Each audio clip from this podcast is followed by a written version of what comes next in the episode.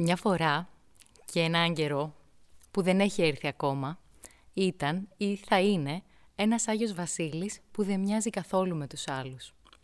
Αυτός ο Άγιος Βασίλης δεν θα έρχεται παρά μόνο εάν όλα τα πράγματα στον κόσμο αρχίσουν να λειτουργούν ακριβώς έτσι όπως θα έπρεπε.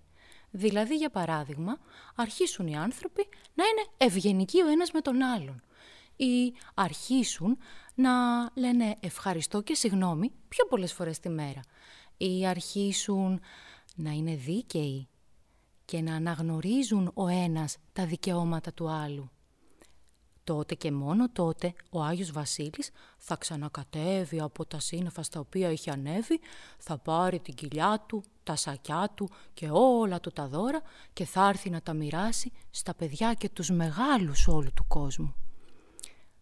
Τώρα όμως που το σκέφτομαι, μπορεί ο λόγος που ο Άγιος Βασίλης έχει αποφασίσει να απομακρυνθεί από τις δωρεές είναι γιατί οι μεγάλοι έχουν σταματήσει να παίρνουν δώρα. Μήπως λοιπόν θα έπρεπε να αρχίσουν να λαμβάνουν δώρα σαν να ήταν παιδιά για να ξυπνήσει μέσα στην καρδιά τους αυτή η γλυκιά σπίθα της καλοσύνης που έχει χάσει ο κόσμος μας. Δεν ξέρω. Θα το αποφασίσει ο Άγιος Βασίλης.